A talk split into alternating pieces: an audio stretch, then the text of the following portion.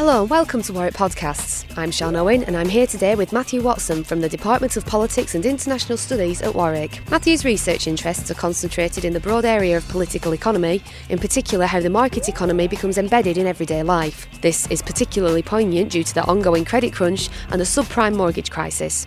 There's no doubt that we're all feeling the pinch as energy and food costs increase while the property values drop. Here, Matthew talks about his most recent research, which analyses how the global credit crunch is driving down house prices from the 2007 peak and how this will inevitably affect the Labour government's strategy for reforming the welfare system. Matthew, um, New Labour used private home ownership as a means of moving towards an asset based system of welfare. Can you tell us what this actually means? Yeah, the housing market has been a real boon to the government in terms of its electoral appeal. It's persistently presented itself to the electorate, uh, having presided over a period of unbroken uh, increases in house prices, quite staggering increases in house prices.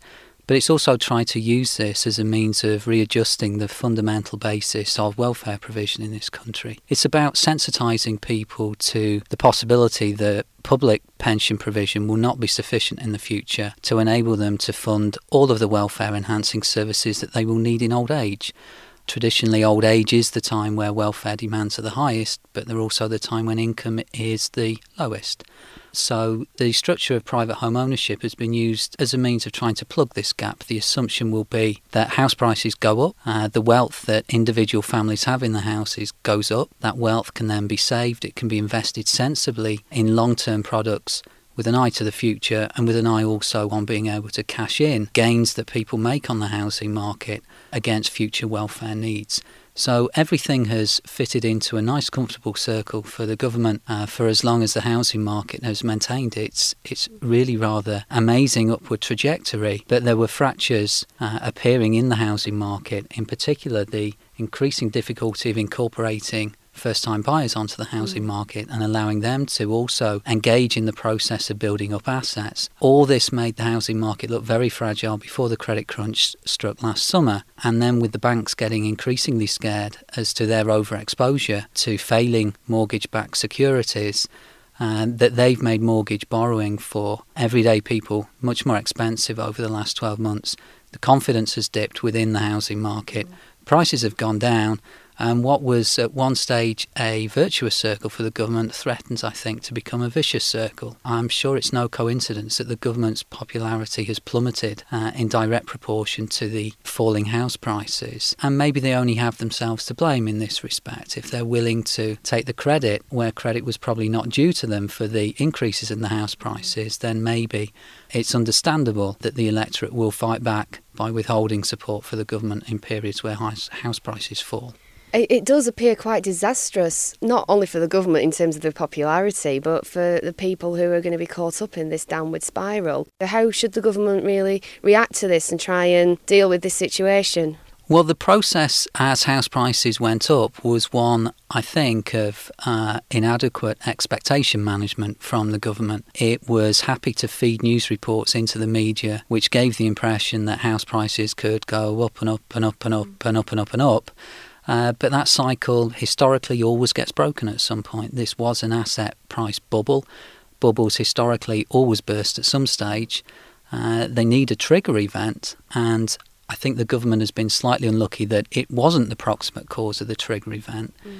Uh, the trigger events were a, a, new sensitivity to exposure to risk amongst the banks, at which point the banks stopped lending to each other, which made it much more difficult for each of them to continue to fund their own mortgage businesses, and those costs to the banks have been passed on to everyday homeowners in terms of increased mortgage costs there. So, could the government have done anything different? Well, I think hindsight's a great thing, isn't it? But I think with hindsight, um, it was fairly reckless in the way that it courted uh, political popularity as the house price bubble inflated, and I think that's something that it's it's going to live to regret. Yeah, I mean, and also just to bring in um, the subprime mortgage crisis, um, where does that all fit in? It fits in for this country a little bit tangentially because the, the degree of exposure of the banks to what's euphemistically called the subprime sector in the United States was by nowhere as advanced in this country. The use of mortgage securitization, fancy uh, financing techniques that allowed them to extend, uh, allowed the banks to extend the coverage of mortgage lending within society.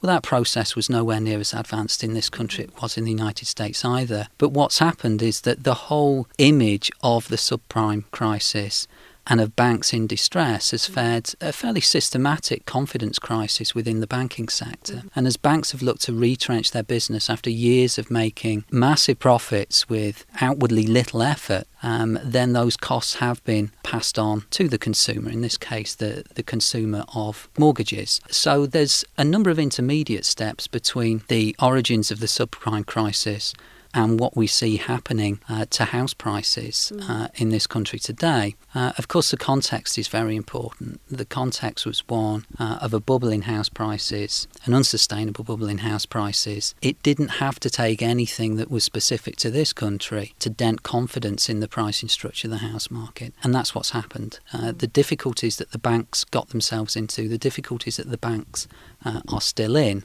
has had knock on effects, not direct effects, but knock on effects that have then undermined the structure of house prices. How do you think that the government should try and deal with this with particular reference to the housing market because as you mentioned first time buyers are excluded from the market the, the prices are coming down but it's harder to get a mortgage. And we've also got the cost of energy is increasing, cost of food is increasing. So we're really feeling the pinch. Well, the shockwaves that have gone through the housing market have certainly come at exactly the wrong time for most households. Spiralling energy costs, spiralling food costs, spiralling mortgage costs, um, all put together in a context in which the house price bubble, I think, lured lots of people into a sense of false security that they thought they could borrow money for consumption purposes uh, against the expectation that the price of their house would just go up and up. And if it kept going up, then it would effectively null- nullify all of these debts. So, a debt ridden society that suddenly finds that uh, it's being pressured by increased costs.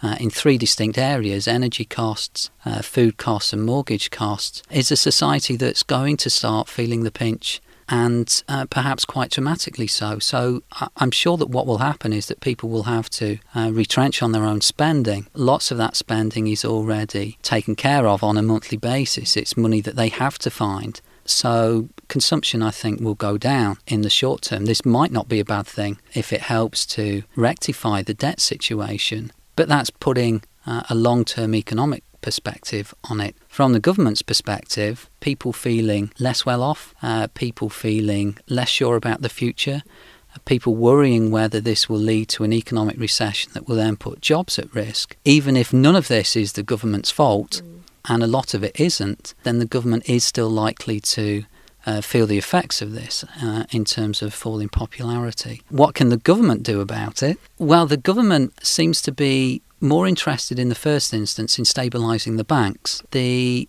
outcome of the Crosby report uh, published this week, which as yet we don't know exactly whether the government is going to act on all the recommendations, but the, the headline issues there are support for the banks, uh, finding public money that will be generated by and used by the Bank of England uh, to engage in uh, a significant cleansing of banks' balance sheets uh, to try to remove uh, some of the most seriously damaged mortgage backed assets from the banks. They now have no chance whatsoever of selling those on on private markets. None of the other banks will touch them. Everyone knows that they're contaminated assets.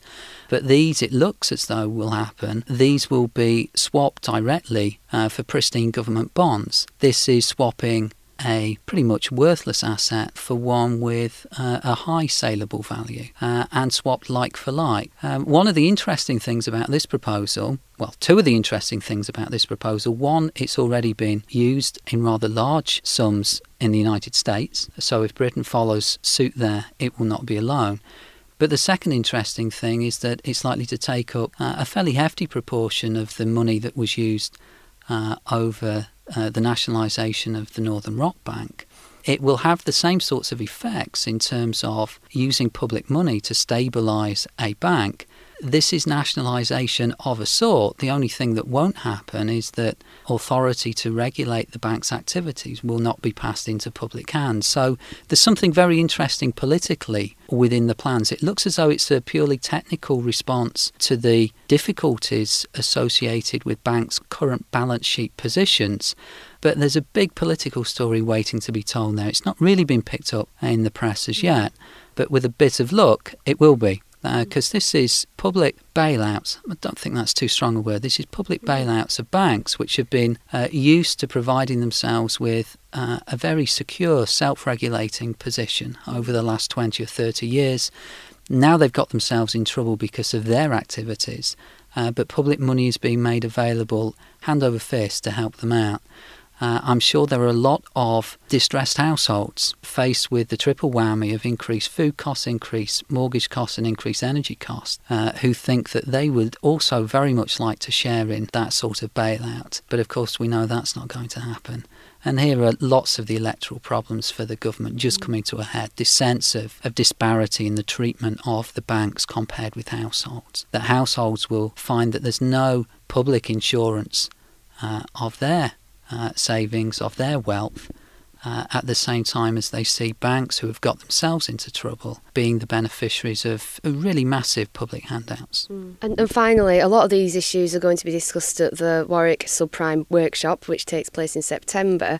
Um, can you tell us just a little bit about this event? Uh, yes, we have a two day event on Thursday, the 18th, and Friday, the 19th of September. We've invited uh, lots of the leading political economists working in this country along with a number of notable practitioners, to engage in a broad discussion of the subprime crisis. We've asked them to think of the subprime crisis in as wide a context as possible, so not just treating it as a technical event that's affecting the balance sheet of banks, but to look at the politics of the response, to look at the ethics of the response, and to look at the sort of social structure that will emerge from the response and what implications this has electorally for the government, what implications this has for the way that people live their everyday lives. The event will be headlined on the Thursday afternoon, an opening roundtable session where we've got two very notable practitioner speakers coming to talk to the workshop.